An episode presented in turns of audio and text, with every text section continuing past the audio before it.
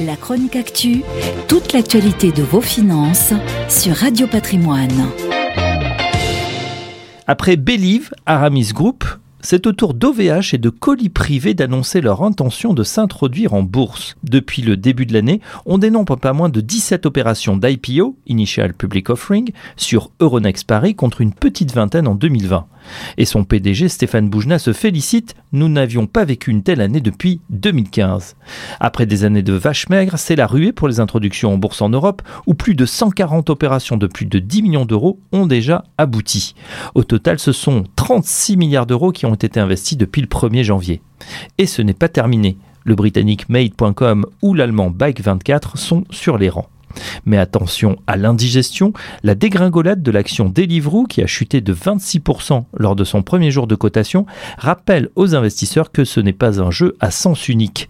En France, Believe a chuté de 12% et Affluent Medical a accusé une baisse de 7% pour ses premiers pas en bourse, ce qui indique que les gestionnaires sont de plus en plus sélectifs.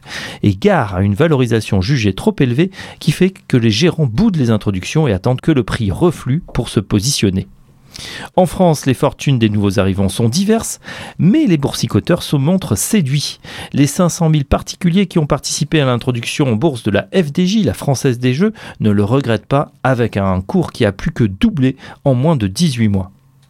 Post-pandémie, ce sont les secteurs des sciences de la vie, des biotech, au medtech ainsi que les cleantech dans l'hydrogène par exemple, qui sont particulièrement recherchés.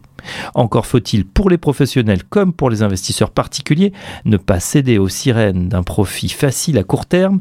Il faut donc continuer à trier le bon grain de livret, faire le distinguo entre les entreprises qui surfent de manière opportuniste la vague d'enthousiasme du moment et celles qui sont là pour durer. Attention donc à une certaine euphorie qui n'est pas sans rappeler les plus belles heures de l'an 2000 avant la douche froide. La chronique actu, toute l'actualité de vos finances sur Radio Patrimoine.